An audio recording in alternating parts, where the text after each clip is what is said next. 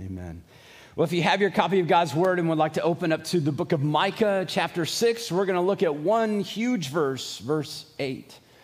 And uh, if you remember last week, we, talk, we started by talking about the fact that this is Micah's third sermon. His book is seven chapters long, and, and this last sermon really covers the final two chapters. And and we talked about the fact that last week he seems to be creating a courtroom scene where God is, is there and, and you have all the mountains around, and he's calling the people of Israel to defend themselves against or defend themselves in front of the mountains, in front of the watching world. And God is laying out an indictment against uh, the people of Israel. And if you remember, his indictment was a little bit uh, understated because we'd already seen, we'd already learned about all the things that they were supposed to do, and yet God said, I have this against you. And so the people of Israel, they responded, and Micah kind of responded with their words. They responded with a bit of insolence when they basically said, God, how much do you want me to give? How much money is enough to make you happy? How much sacrifice is good? Could I even, should I even give my child? Should I kill my child for you? And so Micah responds with these famous words in Micah 6 8. And it says, He has told you, O man, what is good. And what does the Lord require of you? But to do justice and to love kindness and to walk humbly with your God. And so, as we meditate on this verse today, there are three truths that I want us to consider. And if you want to follow along in your outline, the first is this that God's expectations are clear. God's expectations are clear. Micah tells them, He already told you. He has told you, oh man, what is good. And from the beginning of creation, God has been communicating his expectations for his people. And think about this for a moment. Adam and Eve were given stewardship and the responsibility for creation. They were called to, to, to steward all that God had made, that God had called them to name all the animals. He'd given them all these things. And He said, You can eat everything except for this one plant. Don't eat from this one tree. Everything else is, is yours for the taking. God's expectations were clear. He was clear about that. And then, as Moses came along several hundred years later and began to reveal the moral and religious codes to the, to the people of Israel, the expectations for how they should live and, and how they should treat one another are also very clear. I mean, just think about the Ten Commandments. Think about how difficult and how challenging these are. Have no other gods before me. One God. Okay? Now, granted, they lived in a polytheistic culture, so that was a bit radical, but one God. Don't have any idols. Don't bow down to anything on earth. Just worship God. Okay, that makes sense. Rest, uh, respect the name of God. Don't take his name in vain. In high school class today, we were talking about the fact that Jesus' name is so famous that it's the only name that we use as a curse word, right? As an expletive except for the name that Zoe made up. But um, that's another story. But God said, respect my name. And yet, look at how we treat God's name as a society. The next one, rest on the Sabbath. Take a day of rest. Don't work every day. You'll work yourself to death. Rest. Sometimes it should be, I mean, it's, it's not unclear, is it? Honor your parents, respect what they say, fix your face, Stop crying. Don't knock on the door. Here's a couple other simple ones don't murder people, don't kill them. Uh, don't commit adultery, be committed to, the, to your spouse, only sleep with that person. The next one, don't take other people's things. I mean, these are things we learn in kindergarten, right? Don't lie, tell the truth, and don't covet or desire other people's things.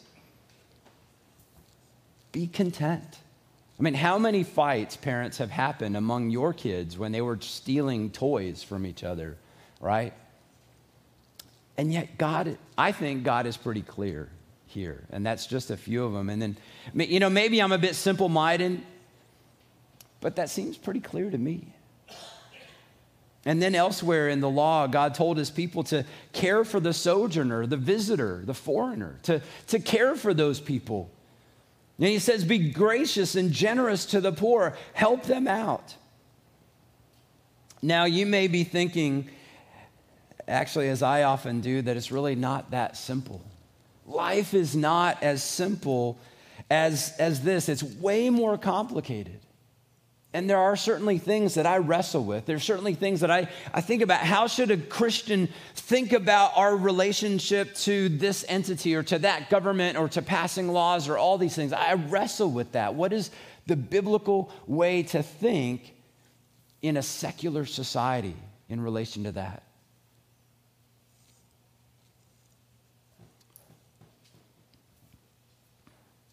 Should we fight on the grand scale Fight to pass laws that nobody likes?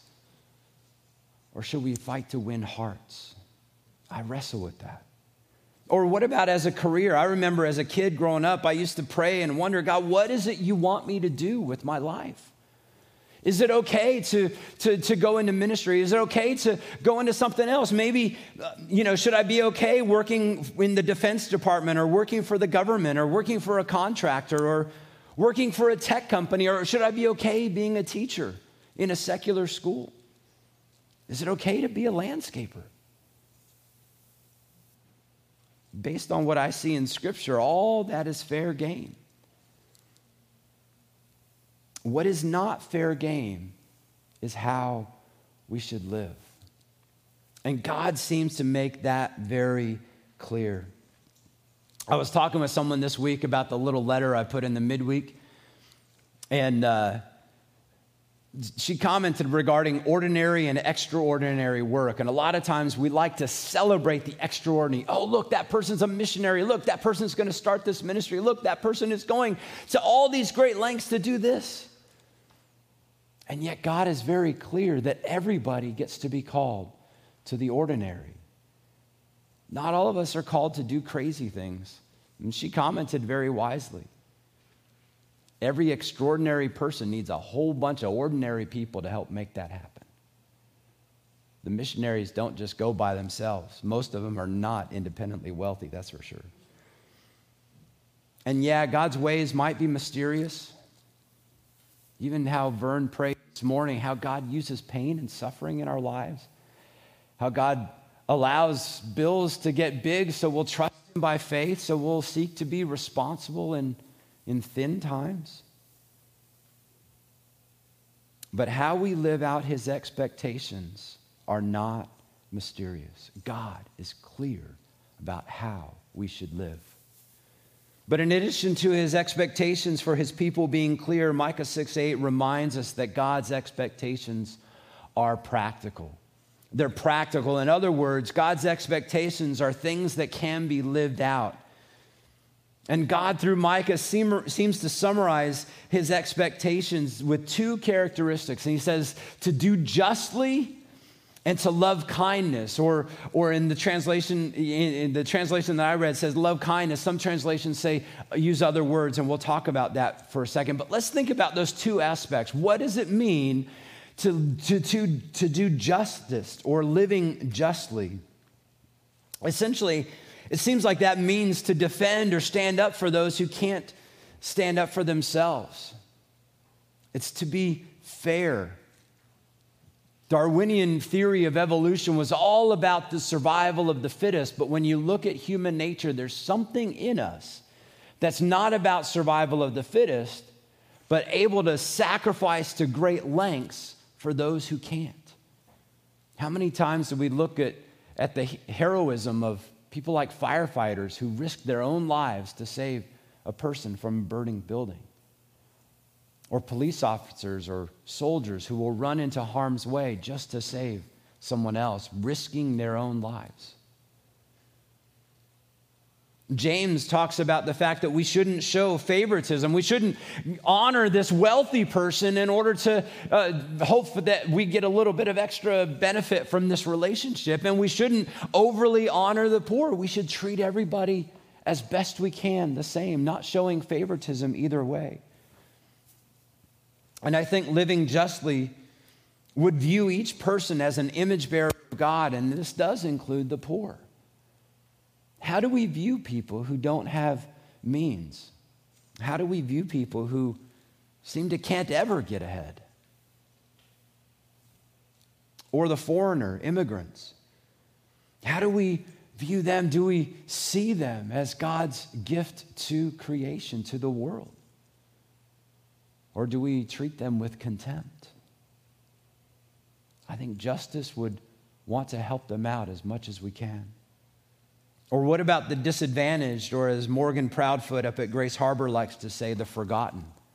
Those people who are overlooked in those places that are cast aside. Or what about those who are different from us? Maybe that's ethnicity.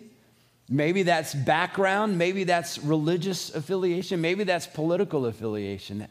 How do we treat those people who are different from us in whatever number of ways? Do we see them as valuable, as creations of God? Or what about those in prison? Years ago, Ned Dietrich used to go to prison before COVID. He would go every week and he'd pass, take a Bible, he called it the Bible cart ministry. He would take Bibles and loose leaf papers and notebooks and all these things. He would walk through the prison and, and give out stuff to, to the people there. And after, during COVID, all that was shut down. People haven't been able to go, and it sounds like it's finally beginning to open up. And he's praying for opportunities to go back in and to, to help these guys. And it seems like the point that point is that we should do what we can to make a level playing field, not to make it easier for us and more difficult for outsiders, or vice versa, not to make it so easy for them and super difficult for us. What if we were to make a playing that sounds fair? But as I was thinking about this, I was thinking there's things that we do corporately as a church to, to think justly, to live justly in this way. And, and one of that is the food ministry. And I know a handful of you guys have, have volunteered, and I appreciate the way that you step up to do that, to go and drive and bring food back on Tuesdays or to give it out for the five minutes that it's here. It's amazing. You know, uh, whether it's Pete and Nathan or Brian and, um, and Sang, when they go down and they'll, it'll take them an hour to go, half hour to drive down to Bethesda and 10, 15, 20 minutes to load up their cars with however many boxes the, the Trader Joe's has. And, you know, another half hour or so to come back and takes us 10 to 15 minutes to unload it. There's a line of people outside ready to get food. And as soon as Ermal says, okay, come and get it, I, will go back to my office and work on a sermon. And five minutes later, I hear the table starting to be wrapped up and Ermal's putting stuff away because it goes fast. But what a blessing that is to those guys. Or those who, who come out on, on Saturdays at 11 to, to help with, with the bread that we get from Panera. What a joy it is to, to stand out there and have conversations with folks and just say, here, Here's some bread. Let's, how's it going? How can I pray for you? But I think collectively, corporately, we also do this with the benevolence ministry. As you know, we try to. I often forget to say something, but thanks. I'm grateful for Renetta who keeps putting the thing on the, on the slides that says, hey, benevolence. But usually, the first Sunday of the month or whenever we take communion, we have an extra tray in the back, and it's designed to be for those in need to help out those who have needs. And we don't get a lot of requests. We don't get a ton of requests for help. And in some ways, I guess that's good that people are doing okay. But that money is there. And believe me, there's a lot of it there. That I think for any of us, Galatians 6:10 says, "So then, as we have opportunity, let us do good to everyone, especially those who are of the household of faith." So I want to tell us, tell you guys that that money is there. If there is a need that you have that's beyond what you can take care of, there's no shame in saying, hey, I need a little help. All of those requests are dealt with with dignity and respect, secrecy. They're prayed about. But that money is also there for people in our community. So if you know folks who are having a hard time, feel free to reach out. Tell them to reach out. There's a link on our website. They go to the We, we Go locally. You can dive in to benevolence and they can fill out a form and do so much of that online. But I want to encourage you as you have needs or as your friends and neighbors have needs, reach out because that's what it's there for. That's what we're doing together to try to live justly to help those who need a little extra. But there are other things that we get to do that's not just with, with money. There's things like the rebuilding ministry that a lot of folks did in the end of last month to, to help out that family that had a tree fall on their house. There are folks that went and did framing and did painting and did plumbing and all sorts of things, roofing. What a joy it is to work together with other folks from our community to help a family in need.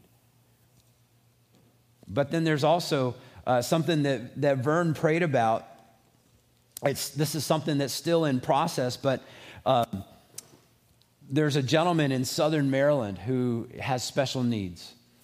He's, he lived as an adult, lived with his mom, and a couple years ago, his mom died. Well, if you don't know how to take care of a whole lot of stuff, stuff begins to go into disrepair. Well, now, after about two years, things in his house aren't working. There's trash piling up all over the place. And so Vern's neighbor alerted us to a need that was there and said, Hey, can we help? It's like three hours from us. Aren't you glad I didn't get on the phone and say, Hey, guys, let's go clean? But what I did do is I reached out to some of our fellow Southern Baptist churches. There's a church 30 minutes from where this guy, his name is Jamie, where he is. And they went over there, the, the Leonardtown Baptist and the director of missions from the Potomac Association, and then someone also from the BCMD, the Baptist Convention in Maryland, Delaware. They're, they're working together with a couple other churches to help clear out the trash, to help fix the plumbing. I mean, get this. This guy called for a plumber. The plumber came and took the man's toilet out of his house and never put one back. So, where do you think he's been using the bathroom? Yeah, outside. It's become a toxic, unhealthy environment for this man. But thankfully, there are some other churches like ours that are stepping up to help him, stepping up to meet the needs that he can't meet himself. And I think that is living justly, at least as, as much as we can. We may have an opportunity to go down there if, if some of you guys would like to. There's basically, they've assessed it and they're trying to get a, a, a, junk removal team to assess what is there because of the potential dangers. But what a joy it is to be able to help those in need. But it kind of made me ask the question what does it look like for us individually to live justly? What, what does that look like? We can do it together, we can kind of meet these needs together, but what does it look like individually? And I think this deals with how we treat our neighbors and strangers and family members and friends. Is there a, a, fairness that we give? Or, or, or do we give others a benefit of the doubt? Or do we automatically think, oh, you're from that part of town, so let me treat you with a bit of reserve? I think it avoids prejudice and preconceived ideas or generalizations. And it looks specifically at who someone is and what they are like and what needs they may have. I mean, I don't know about you guys, and, and I, I certainly don't want to make this about a political thing, but I have been heartbroken over the last several weeks to hear about people who have, rather than opening a door and having a conversation with someone who made a wrong turn, they're going to drastic means. And it breaks my heart that we are so fearful as a society that we won't look someone in the eye and say, How can I help you? But frankly, doing justice is going to take time. It'll take time to listen, it'll take time to understand, and a lot of times, time is the one commodity we don't have enough of. It will take time to act and time to speak up for someone, it will take time to help. How are we using our time? I know several guys who have, who have come to the aid of, of single moms in our community to fix doors and windows and paint and do other odd jobs that would be left undone. And that demonstration of justice in the form of a mercy ministry is a sacrifice of time. And guys, I want to thank you for doing that. And there are some who stepped up to help out those who are sick and disabled with yard work. Thank you for investing the time in those people's lives. But I think justice not only will involve time, it will involve, involve sacrifice. Showing justice will involve sacrifice on our part. And, and, you know, there may be the sacrifice of comfort and convenience.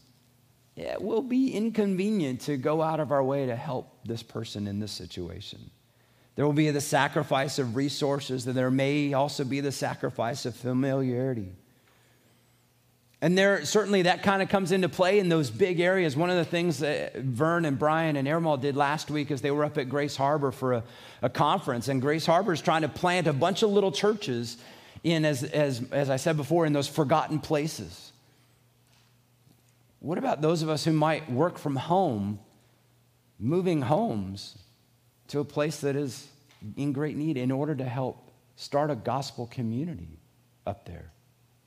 They've got church buildings, in fact, old church buildings that are no longer have congregations. What if we as a body were to send a handful of folks to start a church and now be a blessing to a little community up there? To do ordinary things in an extraordinary way in order to make sure the gospel is known among those who, who would least hear about it. Maybe we can give up a little comfort and sacrifice familiarity by going overseas or going next door. When was the last time that you were at your neighbor's house or your neighbor was at your house? And I want to encourage you as you think about the people that God brings into your circle of influence, who needs you to speak up for him or her? Who is the Spirit of God bringing to your mind. And I want to encourage you if you are the person that God's Spirit is bringing on your mind, you might be saying, I need help. I need someone to, to, to stand up for me. I need justice. Then I want to encourage you to reach out to a brother or sister in Christ. Galatians 6 2 says, Bear one another's burdens and so fulfill the law of Christ. Well, we can't bear one another's burdens unless we know what they are. It doesn't do any good to sit and wallow in silence when you've got a family of believers who can help. In addition to urging just living, God reminds us that we should also demonstrate loving mercy or loving kindness, or that could also be translated steadfast love. In Hebrew, that, the, this, these two words literally mean loyal, uh, loving loyalty or loving steadfast love. Loving love. In fact, the second word in, in Hebrew is called hesed. And that is a, it means steadfast love, and it's a trait or characteristic that's attributed to God. God's covenant love for his people, it's, it's never ending, it's consistent. He, is, he, he, he does not give up on his people. It endures the betrayal of his people, it, it stands firm amidst the rebellion of his own. And while he disciplines his people, the good news is that God never disowns his people. He disowned his son on our behalf so that we would not be disowned ever. And as God's people, we are called to exhibit this hesed. Not only, but get this, not only are we called to exhibit that hesed because of that first word, we're called to love it. We're called to love it. And how often excuse me, how often might we serve someone with a reluctant heart or an attitude of resentment? Oh, yeah, let me do this. How often do we grow weary in doing good? And yes, steadfast love is draining, it's exhausting. As parents, those of you guys who are parents, as moms, you know how exhausting it can be. Let me just get this fixed for once. Why does the house keep getting unclean? Why can't this diaper stay changed? Right? It's exa- time and time and time again. And some people can make loving them even more exhausting. But there should be a sense in which we get to, we get to demonstrate steadfast love, that we get to love loving others. Now it would be easy for us to love loving others to the point where we're putting ourselves at risk. You know how when you go on an airplane and they say if the oxygen mask falls down, put it on your mask and put on your mask and then help others? The whole idea is to make sure that you're doing okay so that you can help those who can't help themselves. And no kids, it's not because the airlines don't like children. It's because they want to make sure that, you know, you're helped first. And so I want to encourage us when we're loving someone else, when we're sacrificing for someone else, that we do make sure we set up some boundaries. And I got to tell you, Danielle can affirm, I'm really bad at setting up boundaries. I'm really bad at saying no. So make sure you understand how much rest do I need? How much rest, how much can I give, and how much do I need to hold back? But don't don't set the walls, set the boundaries so high that you're not helping anyone, because that's not what God calls us to. So, God's expectations are clear. He has communicated them, and we see them throughout Scripture. And God's expectations are practical. We can and should live them out. And finally, we see that God's expectations are communal. God's expectations are communal. I've heard it said that the difference between the Christian faith and any other religion is the fact that religion so often is us doing things for God. God, let me serve you. Let me appease you. Let me make enough noise that you'll be happy. God, let me give enough. Let me sacrifice. God, if I do this, will you be pleased with me? The joy about being with Christ is that it's a relationship. We, we get to be with Him. It's, it's, it's an ongoing relationship, just like the relationship you might have with your spouse or your friend or your neighbor. He doesn't just call us to act justly or to love loving on our own. We get to walk humbly with our God. We get to walk with Him. It's not as though He's telling us to go and do something and come back and report. Instead, his Spirit is within us, leading us, walking with us, encouraging with us, giving us words to say, and inspiring our thoughts and actions. And let me just kind of illustrate this for you for a second. Danielle, can you come here for a quick second? Let me tell you something weird about Danielle and me.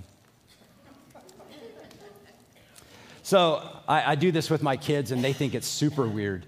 But when we hold hands, our, her pinky and my first finger are kind of overlapped, kind of like golf clubs, right? For those of you guys who play golf, but it's just comfortable.